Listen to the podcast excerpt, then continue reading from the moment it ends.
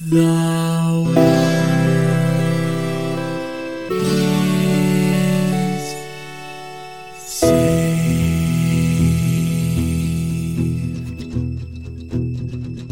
The living room's dark, save for light being cast from the big TV screen and the imminent sunrise that's teasing the one starry sky with whispers of morning. It's Metroid 2, The Return of Mike. We'll see if this one gets as many listens as Final Fantasy Tactics.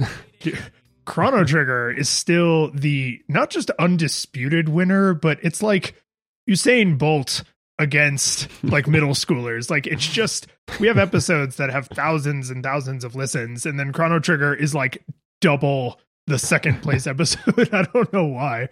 I mean, I could kind of guess, but so hey, what are what are what are you doing here, and what are we here to talk about? Uh, I got all excited that Nintendo is releasing a new Metroid game that I harassed you into doing an episode about an old Metroid game. and and did I understand correctly? You said the developer of the new Metroid game or the is the team that did this one. Is that true? Yeah, so it's they, they used to do Konami's 3D Castlevania games like the Lord of whatever.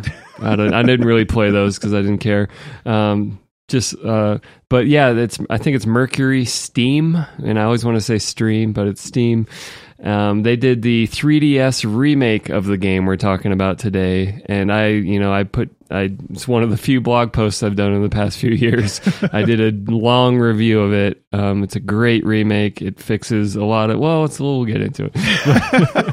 that was close. We're not. We're not. Re, we're not yeah. reviewing the 3DS game. We're actually talking about Metroid 2: Return of Samus, the Game Boy game. Yes, which according to Wikipedia came out in November of 1991 and I'm sure I've said this for almost every Game Boy game we've played, but tiny screen, tiny chip tune, tiny graphics, my brain just always thinks late 80s. And then when I see the year that these games actually came out, I'm like, right, because miniaturization is hard. Like that's yeah. that's what's impressive about it, not the fidelity. Um, and the but, Game Boy is a brick. oh jeez. but think like without exaggerating, the thing probably weighed with batteries in it like two pounds, which is a lot to like hold out in front of you. I even think my Switch is heavy sometimes. yeah. Um. What What's your experience for this game like? Because mine is is is the short Game Boy experience of I I played this when I was at Brian's waiting for my turn on the like the Super Nintendo or on the, the Sega Genesis. yeah, yeah, it was a time filler. It was at my dentist office uh, highlights magazine. So my experience of this game. So I did have a Game Boy growing up, and we did enough family trips, um, whether just you know to see Grandpa in Cleveland, and it's a two-hour drive, or actual family trips, camping or going to other states. That the Game Boy was a significant part of my childhood gaming and this was one of the games I got, I probably for Christmas in 1991. Um, and at the time, it was one of my favorite games on Game Boy.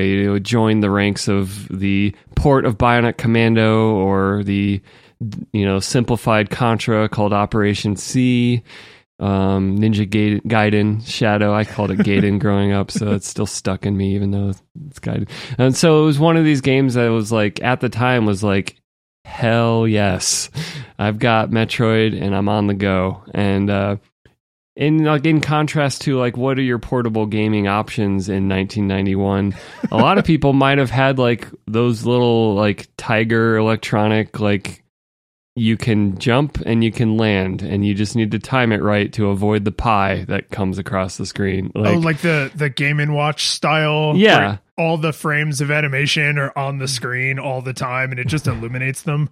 Yeah. Oh, and so awesome. like and not to take i mean the concept of the show is can you play this and enjoy it without like i do like that context of like how much better is this than a Tiger Electronics handheld piece of crap. We'll, um, we'll, know we've we've played every game there is when we have to start reviewing Game and Watch and Tiger Electronics. Yeah. So my two memories are being in a car, probably with a clunky light attachment, increasing the weight of the Game Boy even more, so that I didn't have to rely on street lights every second to see my game. Um, and that and that I remember the Super Game Boy letting you play this on a TV. That something about the way they coded Metroid let them programmatically target the different sprites better than most other Game Boy games. So the colorized version of it is actually it's not like NES level, but it's better colorization than most Game Boy games got, where it was like, well, we just picked the four shades differently. yeah, I, it seems like the Super Game Boy was either better understood by some developers or was something some developers maybe cared about more or something. But like some games, you plug into the Super Game Boy and you're like, oh, it's it's just stretched out, like it's just bigger now. and then other games, you're like, oh my god, this changed everything. Like the original uh, Pokemon that we played pretty recently, like on Super Game Boy, is a completely different experience.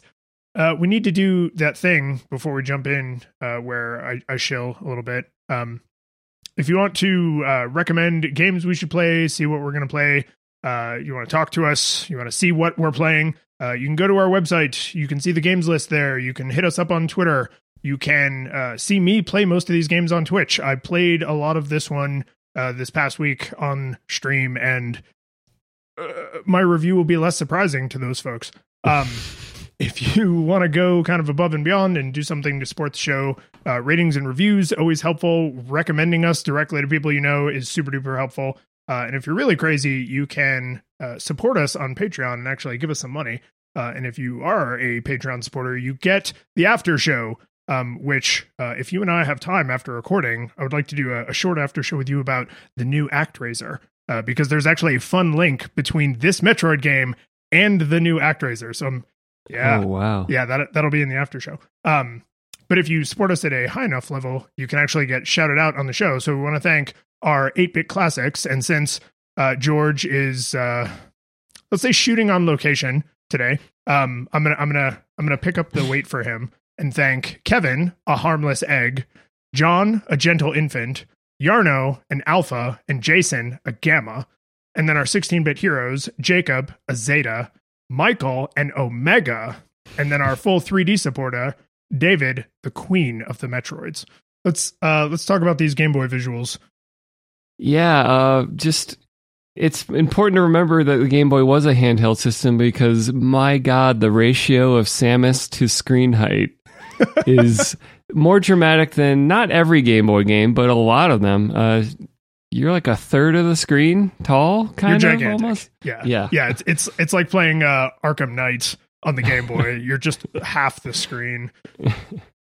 and uh, I mean, I think that for a Game Boy game, uh, Samus looks good, like very detailed. Um, it, I wasn't really like I was never wondering where I was on the screen. Um, they do the, a pretty uh, good job of keeping you centered. You really only hit the edges when you're like going, and like the whole screen is going to shift over. So it's you're never really having to track her down. She's just always smack in the middle.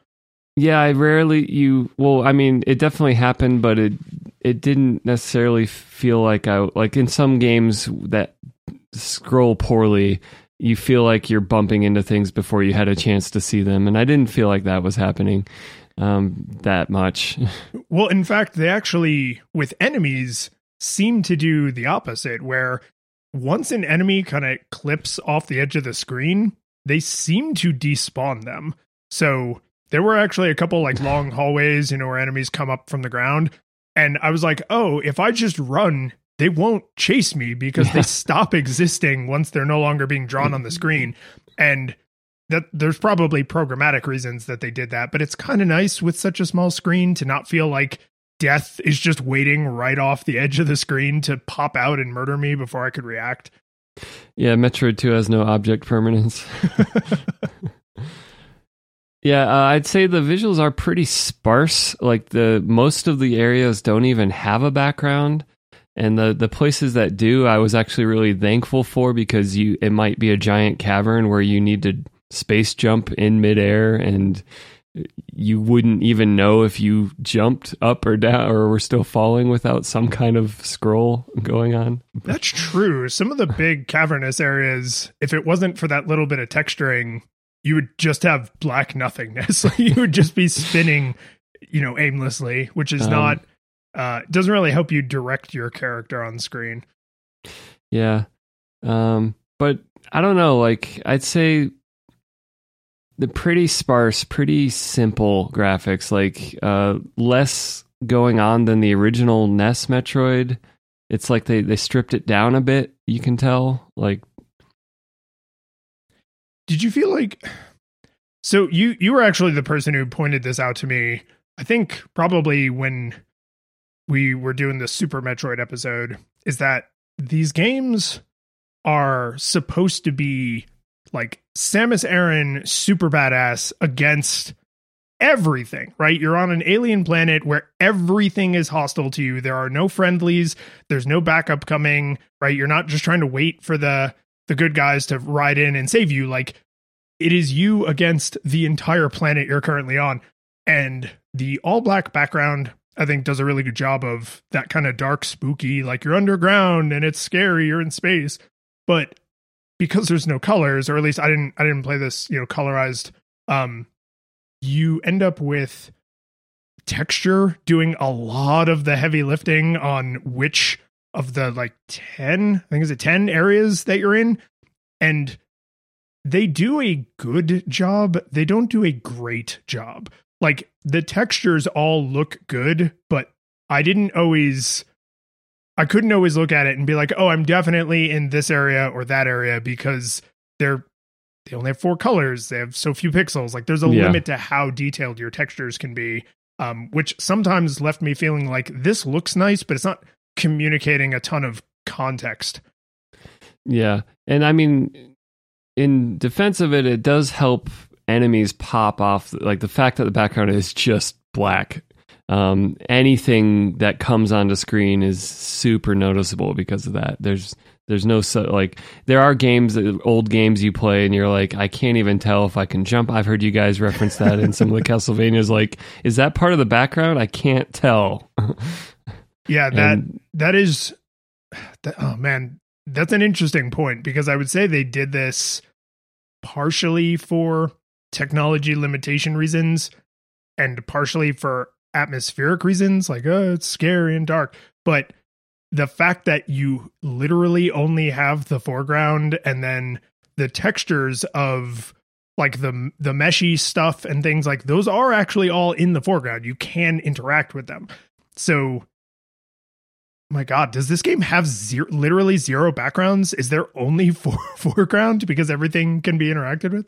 The only backgrounds I'm aware of are seems functionally those large rooms where you might be falling or jumping through them and therefore that scroll gives you some tiny bit of context for where you're going uh, yeah. we'll get to on that. and that's that's kind of wild you know i guess that's sort of like some of the old mega mans and and we were mostly okay with it there but I never thought I would collide with that and say like, no, this is probably the right artistic choice as well. so that's that's cool.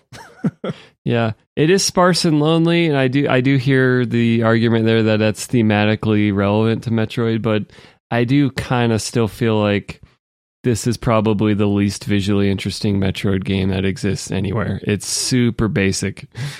Yeah, I mean they so I I had to play this game with a map. My first bit of time playing it. I did not use a map, and I was like, this is not an experience I'm really picking up right now. So I was like, uh, how am I going to get a map and not have that like harsh, the authentic authenticity of my review?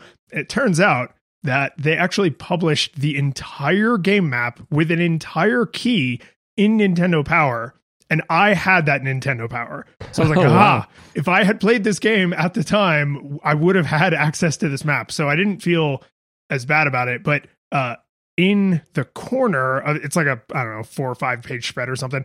In the corner, there's like a little call out box that talks about Metroid and they're like, "Oh, we put, you know, Metroid on the handheld experience. Could a Super Metroid be in development? Maybe." And I'm not being sarcastic. it literally says, "Maybe." Like we're coming back for your money. We know you just bought this game, but we're coming back. But I, I think it's uh they probably felt like such a quantum leap going from the limitations of the Nintendo to the way more pronounced limitations of the Game Boy and then knowing like where they were going to go after that was like even a leap up from the Nintendo. So detail wise, I would say this is as detailed as the the NES game, but the lack of color just means you're you're just doing it all with light and shadows. Yeah. Uh, it just makes me, as you were talking about Nintendo Power, like Nintendo seemed to really be exploring the business models around omitting information in the game so you'd have to buy their guides or Yeah. call. Like, did you ever call a tip line for a Nintendo game? That's a fair question. I don't know if I ever called a tip line. I definitely had the magazines. I did buy some guides for a few different games. Um, I got a few as gifts where like a relative just knew like, ah, he he plays the video games, and then like a book for a game would like show up, you know, my birthday or whatever. Um, but I had that thought because the Legend of Zelda, which has a giant comically oversized map for its time in history came with a map in the game box, right? Like you were not expected to keep all of that in your working memory. And yet this game, which is way more linear than Metroid and is way more linear than what they went on to do with Super Metroid, it's just like okay, just just memorize it all and when like in in in the Pokemon towns, if you just had that single pop of color, that that would probably be enough, right? Area one is red, area two is green, area 3 is Mhm. orange, right? Something like that. But doing it all in black and white means you don't really have enough visual information to keep this whole huge world in your head. It's it's too much. Or I Well, I felt like it was too much. Well, and like even if you have a map to reference, the game is cropped so tight on your character that I feel like you're gonna have to go back and forth constantly to know where you are. You, like you need that beacon constantly. Like, okay, I climbed up on top of a building. Okay, I'm on this building. Okay, I ran and I fell down between two. Okay, I'm still here. Like, I I remember growing up playing with a map to reference and feeling like I had to keep up with where I was on that map, or else I would have to, I don't know, run around and jump until I saw something recognizable enough to pinpoint myself. And I, I had that exact experience last night. I was just like, oh crap, I thought I was over here, like on these, you know, two steps, but I was actually over here on these two steps because when I got to the top of the steps, it didn't look like what I expected. And now I have to like reorient. And that's maybe that's the vibe they were going for, but it, it is sort of frustrating. Yeah, and I mean the original Metroid didn't have a map, and if if if I'm invited back to do that episode, I'll have a lot of complaining to do about the original Metroid. I think it's kind of a garbage game these days. It's an important, innovative garbage game. Um, I'll never So- get over the fact that Kid Icarus and the original Metroid used the same game engine. And the reason that I know that is because the weird way I always thought that Samus runs in the original Metroid is also how Kid Icarus runs.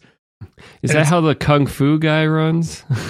Yeah, kind of that. It's like it's like one more or one less frame of animation than you expect. So they take these kind of like weird marching steps. Yeah, uh, that is actually something I noticed with this is um, when you said Samus is huge. I think it's worth pointing out that she's huge so they can put a ton of detail on her. Like her sprite is far more detailed than it was in the original Metroid. So you have fewer colors, way fewer colors, um, and this tiny little screen, and they actually made her look more like she does on the cover of the the box than you would expect. Up to and including when you get the Varia suit, um, she looks different. Her shoulder pads get a little bit bigger. The plates of armor in the middle change a little bit. Uh, the colors go from like the the white that you start with to the darker shades of gray that they have. Um, is there another suit upgrade in this, or is it just the Varia no, suit? just Varia. Yeah, but but still, like the fact that they not only drew a good run animation and they have the the space jump spin animation, um, and then they made her huge so they could put all that detail in, and then they had to do that for a second suit. It's like, man, they they really wanted you to appreciate like kind of her badass space armor. Yeah. Any other visual stuff? What- Um, what, do you think of the Metroid designs? Because I thought the Metroids, which are essentially the, all the bosses, are super cool, and the regular enemies are shockingly boring. One of them Yeah, is the- literally two horizontal lines. yeah, the enemy designs, that's a great point that uh, there's a lot of detail on the Metroids too. And I mean, rightfully so, it's the name of the game. Um, but yeah, and we don't have palette swaps in this game. It's just here's the enemy. Um, yeah, I'm trying to think like the regular enemies. There's, I'm trying to think of what are the memorable ones, and like Yeah, probably exactly. like the the like the little like I don't know how you describe it. Like the it's like almost like a stingray, but it doesn't have a tail, and it like flies in the air and then floats down. Oh, it, it looks like one of those poppy things you played with as a kid. yeah, Like you, you push it down on a surface and then it pops up, but it, it does like a falling leaf thing. Yeah, like that's a pretty ic- now it's an iconic Metroid enemy, but um, most of them are pretty forgettable. Like they, some of them look like bugs, s- like, and it's like okay, there's a there's a fly, and I killed it.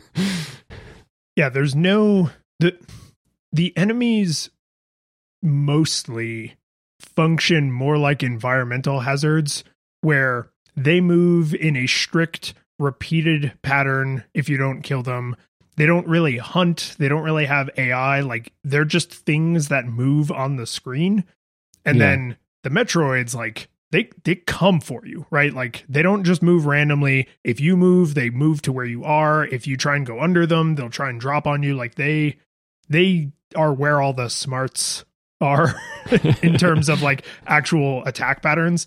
And because the regular enemies, you can honestly mostly just ignore a lot of them. Their their looks don't make them memorable, and then the mechanics also don't make them very memorable. Mm-hmm. Um, as far as visuals and gameplay, like one of the easiest things to, I mean, you already brought up that there's no map in the game, which is in this day and age unforgivable for this kind of game. Even if they want to make that game mechanic and um, as far as like earning the map or unlocking it, like lots of games play with not just handing it all to you, but um, like for something so tightly cropped that is so based on exploration and secrets to have no map whatsoever is just unforgivable. Um, so okay, so you just made me think of something that I so I played this on a bigger screen, um, which changes the experience in some ways from a Game Boy. So when you played this as a kid, you played it on an original Game Boy or a Super Game Boy, original Game Boy. original Game Boy. Okay, when you played it this time, did you play it on Super Game Boy? Was it on big screen or were you on the handheld? No, I played on a bigger screen. Okay, so I realized that the only the one and only giveaway I found for some of the like what Donkey calls Metroid moments, where it's like, oh, you just have to know this is the wall that you can pass through, is uh, there is like a little like blip animation when your Buster Cannon, I don't know what her weapon is called, when when your your gun uh projectile hits a, a solid surface, it does make like a like popping blooping animation as if it hit an enemy. But if it's a wall you can pass through, it does actually pass through the wall. So it's visually significant. But I'm I'm trying to imagine. I barely noticed that on a giant screen. I don't know if I would have put that together on a, a physical Game Boy screen that's the size of a postage stamp. Yeah, you, you'd almost you'd hope they would reinforce that with sound design, which we'll get to. um, I'm trying to think anything else visual. I think that's most of my notes. It's pretty sparse. It's not.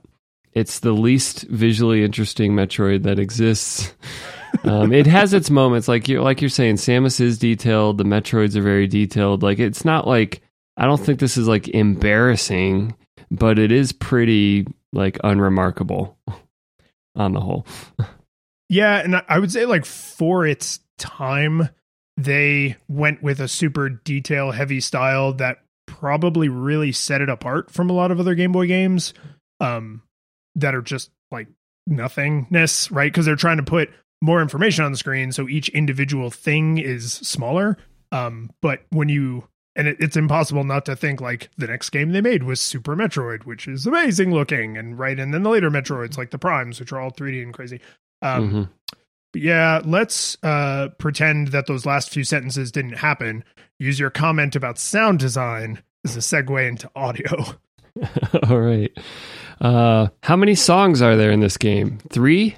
Uh, Maybe. man, I was weirdly put out by the music in this game.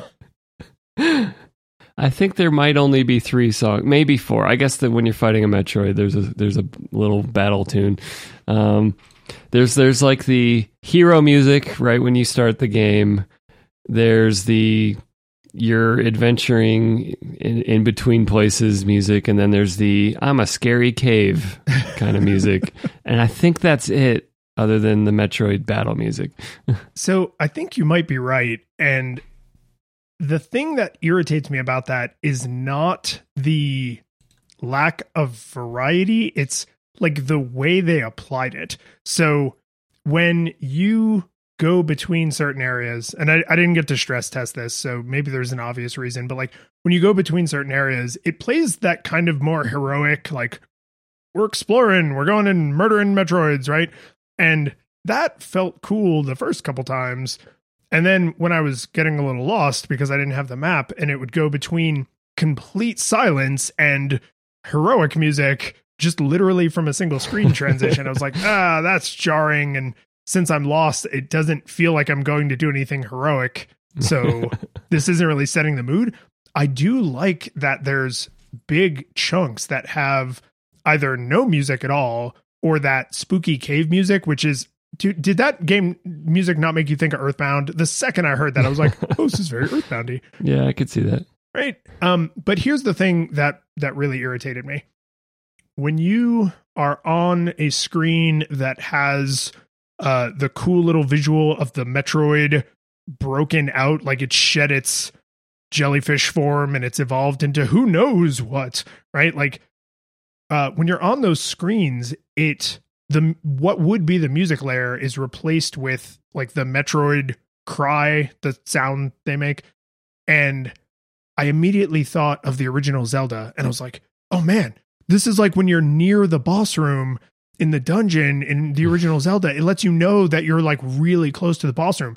But you know what? After you kill the Metroid, that doesn't go away. So when you go back onto the screen that has the the cool little shell of the the evolved Metroid, it, it's still playing that. Which because you have to hunt down thirty nine Metroids, I was constantly like, did did I miss one? What? Why? Why? Yeah. What is making that noise? And I was like, this is such a missed opportunity. Like now there should be nothing. Like it should be silence now to denote that I got them.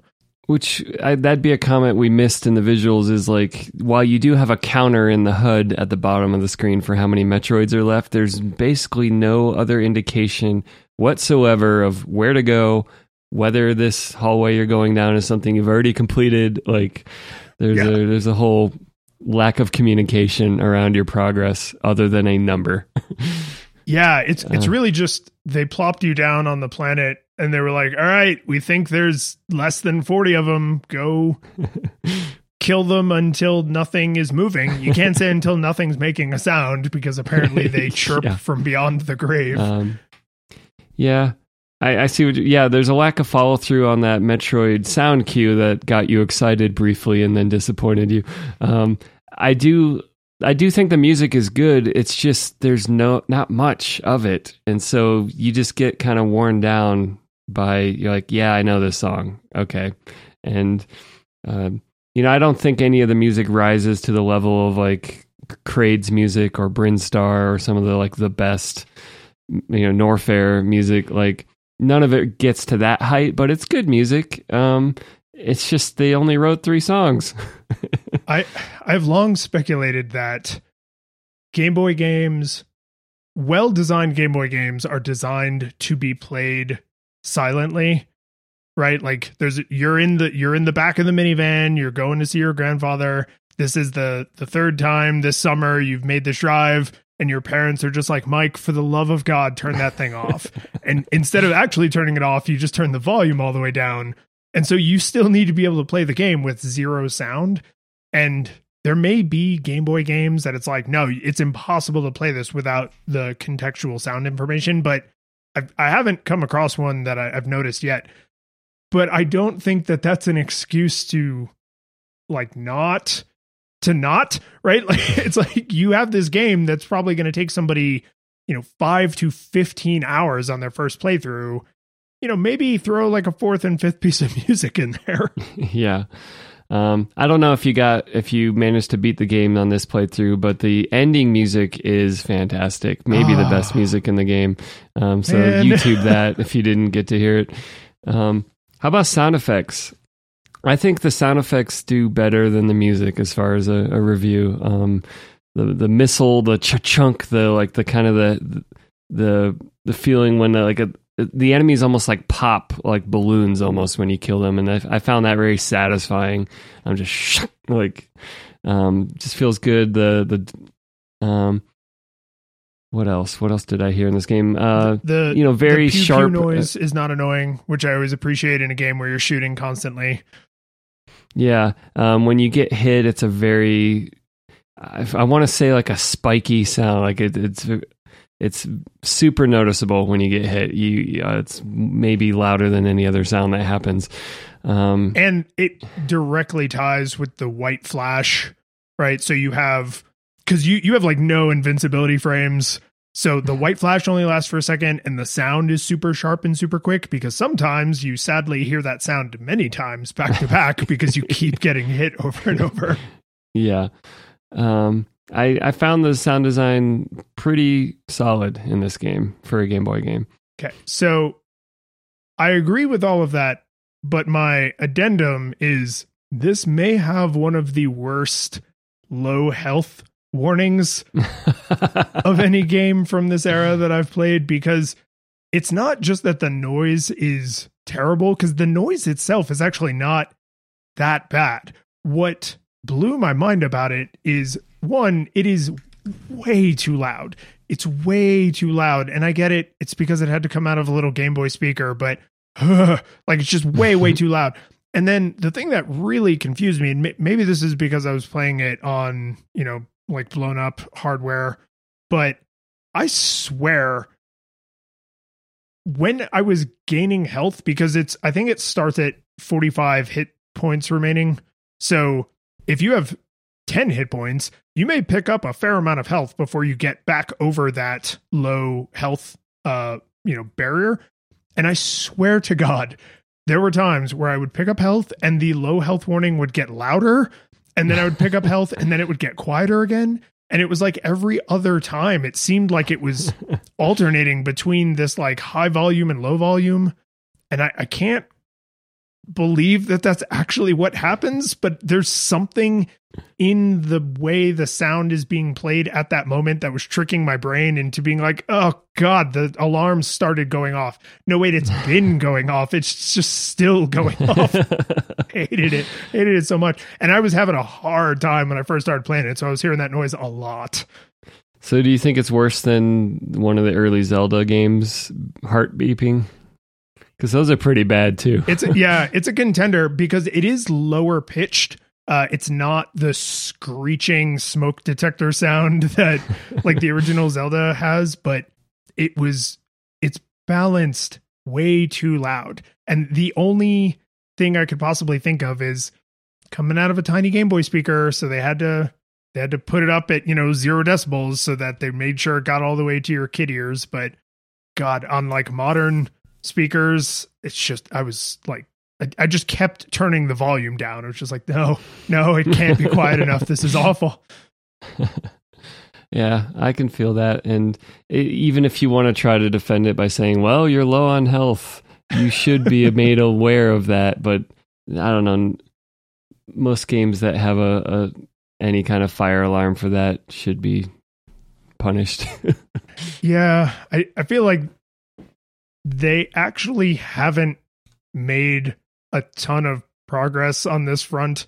Like a lot of modern games turned off the fire alarm, but they don't always do an amazing job of communicating that information because it's like, no, I still need to know this. Just please do it with some other tool besides a fire Yeah. alarm. So it seems like the heavy blood color grade of the screen is kind of the modern version of that, which at least it's not screeching in your ears anymore. Yeah, the the more realistic the game is, the more likely they are. Um, I love the Uncharted like fade to gray, like the you're losing consciousness. Um, th- this game any of these games could probably just do like a flashing health bar, right? So your your health bar, your health meter, the health number, or something like blinks or flashes, or even your character flashing or something. yeah, Like, some something. But oh man, yeah, it's. I'd, I'd have to do a, a blind taste test with the like original NES Zelda, um, the Game Boy one. Uh, what is it? Um, we played it. Link's it. Awakening. Yeah, Link's Awakening also had some screechy "Oh my god" noises. So yeah, it'd be interesting to do like a Pepsi challenge with low health noises from this era and see what you came up with. You got anything else for audio besides rubbing in my face that I didn't get to hear the cool end game song? no, that's it. All right. Uh it's a two button game, so the controls and mechanics is mostly about the mechanics. Um the thing that shocked me with this and I know this is like a dumb thing to be put out by, but uh there's not e- not only is there no map, there's not even like a pause screen. Like when you pause the game, um Samus flashes to let you know the game is paused. That's it. You don't get you don't even get the word pause on screen. Yeah, there's there's no time taken to be like, here's your current gear, or like, uh, here's your progress. Like, they could have been a progress screen or some kind of indication of where to go. Like, they just nah. it's just game, and we pause the emulation.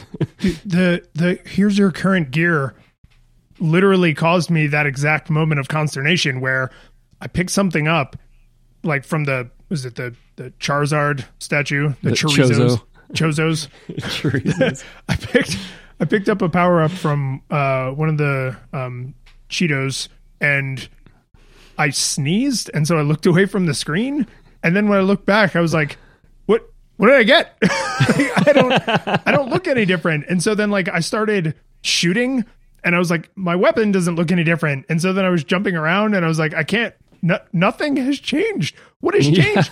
It turned out I got the spring ball. So ah, when you go into the morph ball after you get the spring ball, your morph ball does actually look different, but it doesn't say spring ball on the screen except for like the five seconds right when you pick up the power up.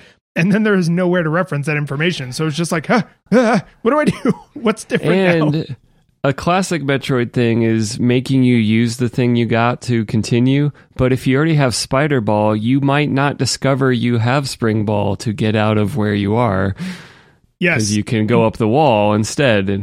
In fact, I noticed they do a an okay job. I would say like a, a pretty decent job of that exact thing. You can't leave here or you can't go very far without using this new power we've just given you. The thing that kind of sucks is then that's sort of it. Like yeah, it's not like in Symphony of the Night or Hollow Knight where you're like, oh my god, I got the double jump. The map has just tripled in size. I can go to all these places now, right? Like it's nothing Yeah. like that. It's like, oh, I will use this to solve one or two problems and then I kind of won't have to do it again.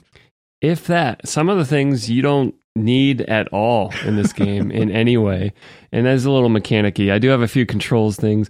Um, unlike many Metroid games, you can't switch to Morph Ball in midair. Yes. That pissed me off so much. I kept staring at the ground and pointing my gun down, trying to do it. Um, so that was a yeah potentially frustrating, especially if you're trying to get into a gap in the wall. You have to already be in morph ball um, to like do the Tetris move into the side. Um, the morph ball bounces when it lands, which is I think different than most. Uh, well, that happens in the 3D ones, but like I think in Super Metroid you have a very small bounce just to make the animation. So it's like a an event in this game. Yes.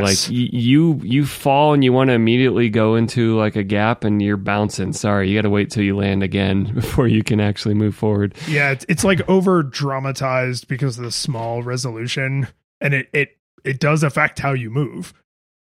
Yeah. So I found that interesting, but definitely not being able to switch from midair into morph ball was it's super painful going back. I'm so Um, glad to hear you say that because I felt like such a tool when I would be falling like I, you know, I was trying to platform and I would be falling, and I was like, I'll just go into the morph ball and then use the spider ball, and now I'm just like pointing my arm cannon at the ground over and over, trying to double tap into morph ball. Yeah. Um, in a lot of cases, if you get hit in midair, you can now jump from where you are.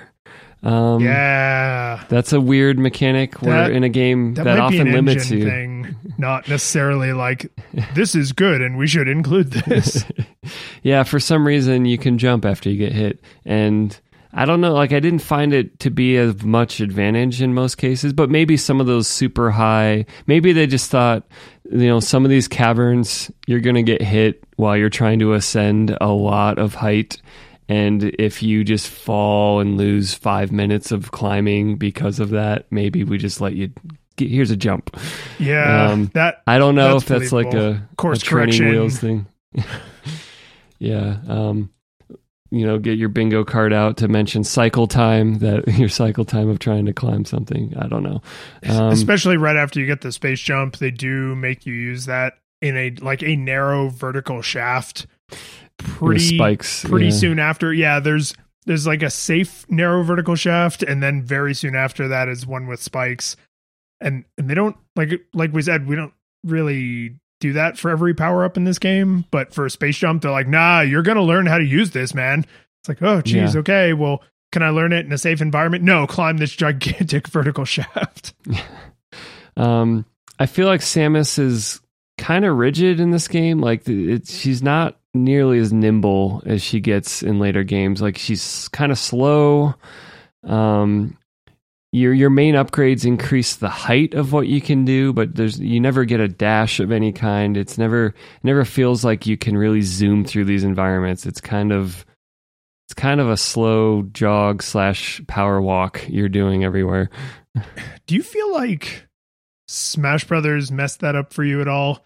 Like, this probably sounds insane, but when I picture the character Samus Aran like being badass, it's hard not to think of like promotional vignettes from Smash Brothers games where she is very nimble, right? She uses her gun, but she's also punching and kicking and jumping and flipping, right? A lot of like backflips Yeah. and corkscrew jumps and stuff. And it, it makes her seem not only very physically capable herself, but like the armor is obviously also powered and supercharged and like helping her be even more spectacular.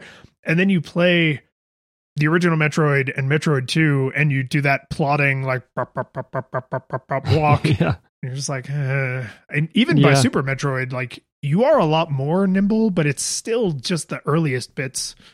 At least there's a dash button, so you can get, you can dash. you can get that feeling like you're flying through the rooms in Super Metroid, and you don't get that here. You get the I gotta uh, I gotta stop, gotta jump. Okay, I landed. Now I can start slowly jogging again. Okay, I gotta jump. I'm really slow jump. Okay, I landed. Like Yeah, and and slow jump is something that drove me nuts because, and I, I considered mentioning this in visuals because it is. I noticed it because of how jarring the visual is. But when you jump, you have like a minimum height. You have like a a second minimum height, and then you basically have like the full jump. So if you tap the button for an instant, if you tap it for an instant and a half, or if you press and hold it, you you can kind of and the reason I realize that is because some enemies, most of the enemies, very much do not fly at gun height. So you have to do this like little awkward hop. yeah, But what drove me crazy about it is the the inertia is makes no sense. Like you come to an instant halt when you when you do the short jump, you don't like jump, hang, and then fall like you do when you do a full jump. You go like "Er, er," and it's like you're smashing your head in the ceiling. And then when you get the space jump, that's the spinny one, right? When you Yeah. get yeah, when you get the space jump, you actually move slower while space jumping. So if you're walking at full speed and you jump forward, it actually slows you down. You instantly slow down, which is not how jumping forward would work. like it's just it's it's visually a little jarring and it it does make you feel way less nimble.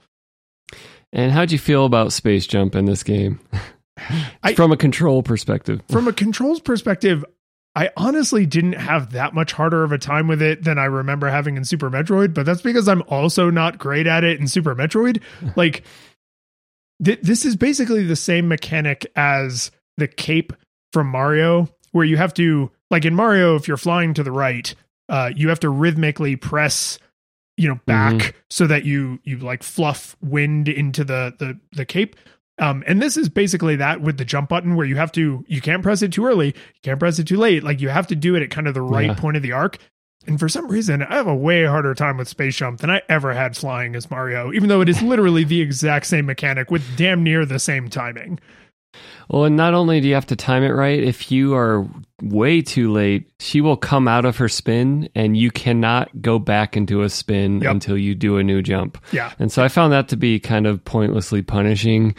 Um, that's especially when if you go falling through those big cavernous rooms and you're just like damn it damn it damn it damn it damn it damn it damn it thud Yes. and then you gotta start over yes. Um, we didn't say anything about bombs. I think bomb jumping might be the mo- easiest and most forgiving of any Metroid as far as like the area of effect of the bombs is super generous and the ability to climb to something with bomb jumping is way easier. But also if we get into a little mechanics there's no reason to do it very often so it's kind of like yay this is easier but I'm never rewarded for it. So So I had there was one point early, fairly early on, when I was like, "Oh, wow, they really made bomb jumping like a legitimate way to get around." But then you get the spider ball really soon after that, so it's like, "Oh, I, will now never ever do that again." Um, so maybe it would have been something I used more if like they didn't immediately cut out their own, take you know, take out their own knees, but. I think this is so so much easier in this game that like they intended for it to be used. And then they they accidentally completely overwrote it right? Like because bomb jumping in super metroid always felt like i am so clever for being able to do this.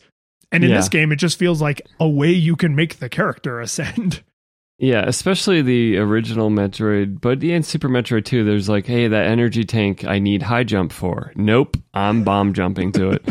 um, and this game, I don't know, it's going to be a theme when we get to mechanics, so I don't want to spoil it yet. Um, I feel like with controls, I kind of latched onto the things that are different from other Metroid games, and I think what that tells me is overall the controls are pretty decent. Like I wasn't constantly frustrated by it.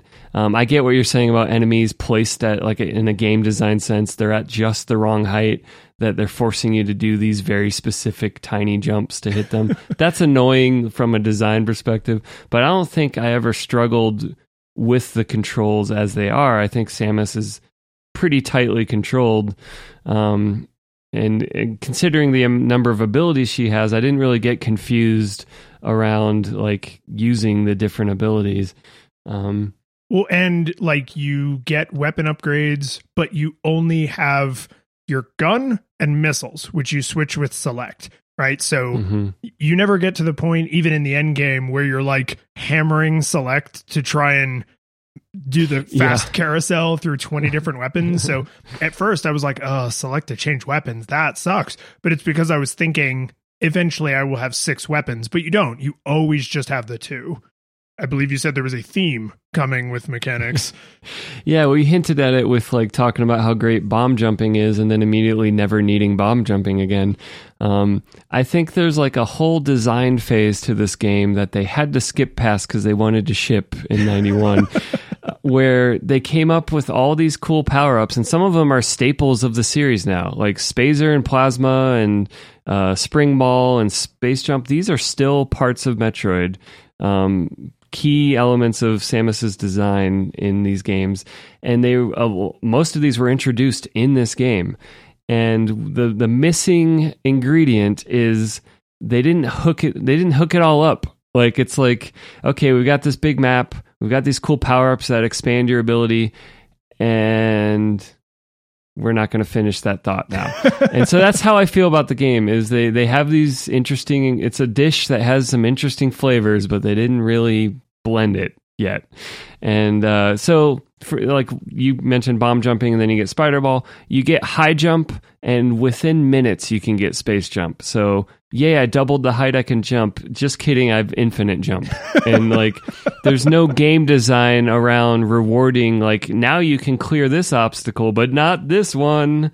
Like that's pretty like that is Metroidvania is look at all these goodies you can't reach. Look at this thing that's in your way. Come back later when you can absolutely conquer this. And this game is like actually just kill the right number of Metroids and we'll move the lava for you. um, instead of that ability feeling of like, yay, now I can go get this thing. And so that's like, that to me is the biggest flaw in this game is that like the controls are fine. It's annoying that there's not a map, but really they didn't they didn't get my brain's reward centers firing by saying, here's this thing you couldn't do. Now you can do it. It's more like here's a bunch of interesting stuff. I guess play with it. yeah, it it is like when you approach a problem and it's like, well, you could bomb jump over this or you could spring ball or spider climb or you can just jump over it using your normal jump because we've now made your normal jump like 3x like that's like so I'm I'm just always going to normal jump because I can attack while I'm normal jumping. Like why would I ever take those extra steps? Like give me, you know, narrow like there's the one part with like the pipes that you have to like spider climb up and fall down and I was like, "Oh, that's kind of cool because it feels like this is a whole environment that I would not be able to explore if I didn't have these upgrades." But they basically dip into those things like right when you get the power up, then maybe one more time. And then because so many of them are basically get to this harder to reach area power ups, they you end up being able to solve a lot of problems with like the one of your choice. So of course you use the easiest one. Like you're yeah. you're never going to do the one that's like super tricky mechanically or that, you know, where you got to press a bunch of crazy buttons in just the right order. Like that's not something I necessarily want to be forced into doing, but then it's you just end up asking yourself like why do i have this power like it was literally to get out of the room where i got the power yeah if that um and there's not really an escalation in I mean, the Metroids get harder, but they don't get harder in an interesting way. Um, there's there's four different mutations before you get to the Queen, and the the really the only difference is how many missiles you got to hit them with. And yeah, they're bigger or they shoot little like electric bolts, but game game mechanics wise, it's basically a bigger sponge every time. And so I felt like there was there's just sort of a game design phase where they didn't they didn't finish the meal. They didn't finish like designing the meal. They they have everything here and there's a lot to do, but it just never gets special. It's just kind of like all right, go kill the next one. Um So I got about halfway. I, I think when I stopped last night, I was at 19 remaining Metroids. So it, you know, I got halfway ish through. Um, and I, because I had a map, uh, I happen to know that the last area that I finished um, is actually the largest area in the game. So if I had put in a similar amount of additional time or less, I probably would have been able to to finish.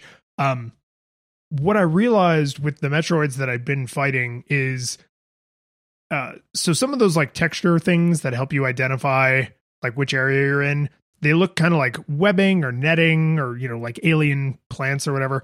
Um, some of them look kind of like sand, I guess, or I don't know, foam, something. But a lot of the differences between this Metroid fight and that Metroid fight is literally just the the room you're in when you fight them. Are there narrow platforms or is there a whole floor? Is there like is the environment absorbing some of my shots or can i just get directly to the metroid? And i i realized like oh with so little variety in the things you're hunting what's changing is one the number of missiles right? So part of the fight is just managing your your material. And then part of the fight is fighting with the environment because every alpha metroid is exactly the same every gamma and zeta metroid are exactly the same as the other gamma and zeta metroids but the rooms you fight them in change and i thought that's kind of a neat idea but just like the power-ups they don't really go crazy with it It's just like the platforms in this room are a little bit narrower than the other one that you killed. Yeah. And it's like, yeah, but I'm just going to stand still and shoot it five times. So that's not really, that doesn't really introduce much in the way of novelness, like novelty to the Yeah. actual way the fight's going to go. and there's no sense of anticipation. I, I mean i do i do love the shell the metroid shell. Like that i guess there's there's not no anticipation. Um you know that's a environmental detail that's cool. Is like oh man some one of them hatched around here. Where is it?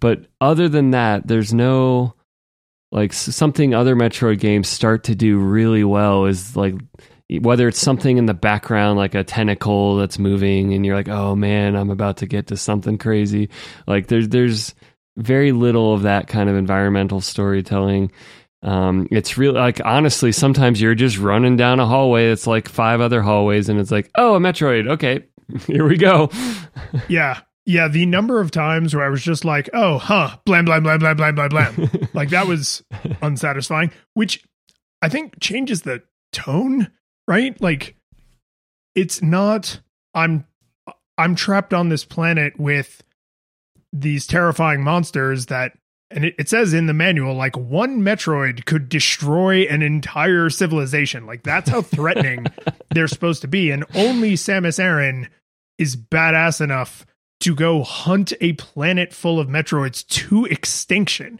right? Like that is what you're supposed to be feeling is that you are the lone bounty hunter capable of executing this mission. And sometimes it totally feels that way, but more often it just feels like you are the Orkin man, like stomping cockroaches that are just like, I don't even care about this. This isn't my house. Like, I was just paid to come here and kill these cockroaches, which I don't think is the vibe you want when you're playing a Metroid game. Like, you want to feel like I you are trapped on this planet with me. I could leave by spaceship, but you're all stuck here, and I'm gonna, you know, use my my Spazer beam to melt your little Metroid faces off. And I just I didn't get enough of those moments. hmm And there, there's really, I mean, you could call the Metroids boss fights, but they're really more like slightly harder enemies. and so, like, true. if you if you view them that way, then there's really no boss fights in this game other than the Queen. Um, and so the game's like a long level with a single boss fight. Um, there's a spring ball has a guardian, but it's really more like an interesting enemy for one minute.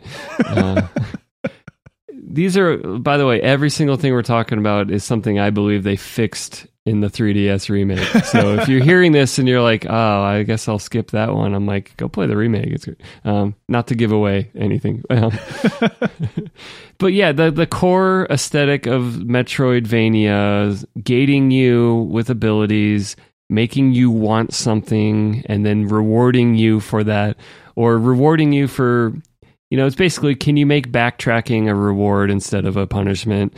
In this game, it's all punishment. It's there's just there there are secrets, but you rarely feel like the game is like, yes, you used the thing. You are a good student of this game. and it's more like, yeah, okay, here's a missile recharge. I guess since you decided to spider ball for four minutes up to the ceiling of this cavern, I guess you can refill your missiles. So that okay, that that's my one last major note is I think how hard it is to replenish health and missiles, which are ap- you can only kill the Metroids as far as I know with missiles, right? So yeah, there's no charge beam. yeah, so you must either keep your stock high or know where the replenishes are. And I had the map. I know that there are not a lot of them. So that leaves you in a position of kind of constantly like, ah, I gotta I gotta make sure I maintain my inventory because uh, Metroid could be around any corner, right? And you that's that feels like what they're going for. But what I ended up doing was saying, okay, there's like four, you know, gammas over here, and they all take 10 missiles. And then I would look and see I only have like 42 missiles. Where is the nearest like missile replenishing icon? It's like way the hell on the other side of the map. And I was like, okay. So the Like, honey, I'm going into town. yes, right. The, the challenge is now getting all the way there and getting all the way back without dying. It's not. Once I have the missiles, the enemies will not be difficult. I just need to have enough missiles to shove up their Metroid butts and explode them. Mm-hmm. And that, I, the, the literally the way I phrase this in my notes is without a map, this game felt frustrating, and with one, it felt like a chore. it's like, Yeah. it's just like, oh, I just have to walk over here and do this. It's not that walking over there and doing this will be hard or interesting or complicated or difficult. It'll just, I just have to do it.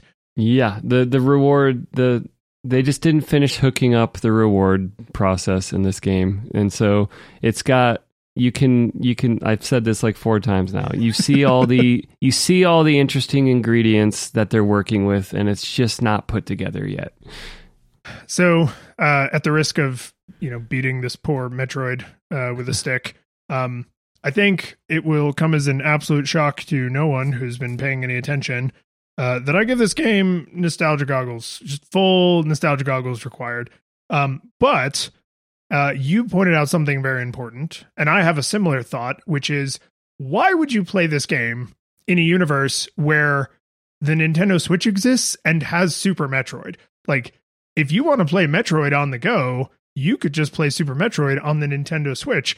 And then, duh, they remade this game for the 3DS, as you said.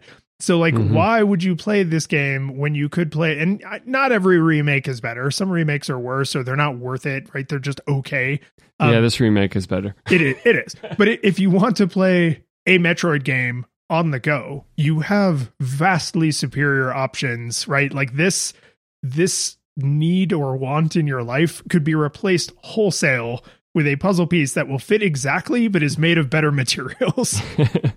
yeah, there's every other Metroid game other than Other M, and then this one, and then Other M is what I would tell people. I, this is the game you play if you're a super fan completionist of Metroid in particular. Um, it's it's funny to say because I don't think it's that bad of a game from its era. Like it's probably one of the better 1991 games.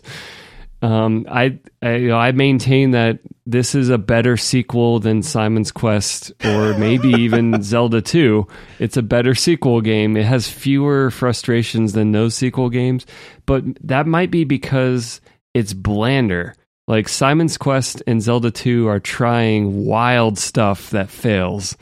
And there's there's inter- it fails in interesting ways where you're like, "Eh, we still might learn from this experiment." And this game, I really feel like this game took the original Metroid, which has its own entire set of problems I would want to complain about, and it dumbs it down and cleans it up and makes it simple, but unfortunately it kind of ends up boring and chore-like. So that's that's where I land is like you fixed Metroid and it's kind of boring. Yeah.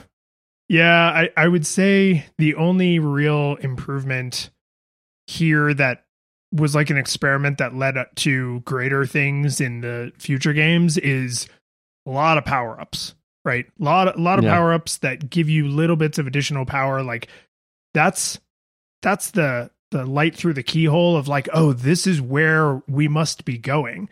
But you know, in in in the the very literal phrasing of like, does it hold up? It's like n- no, because it's impossible for you to play this now without that knowledge of hindsight and that detracts from the experience like you you can't you can't play it without being like where's the game where's the rest of the Yeah. game Where's the payoff? The curtain falls, the music plays, the credits roll, then it all fades to black, and you're left by yourself.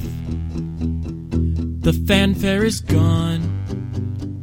There's no player two there by your side to share victories won. But as you slowly progress, down the hall to your bed.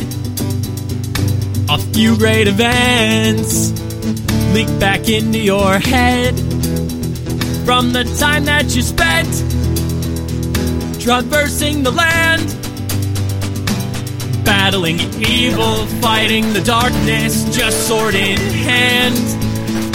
Your memories creeping with the edge of a smile you realize again what you lost for a while. Less on how you saved the day.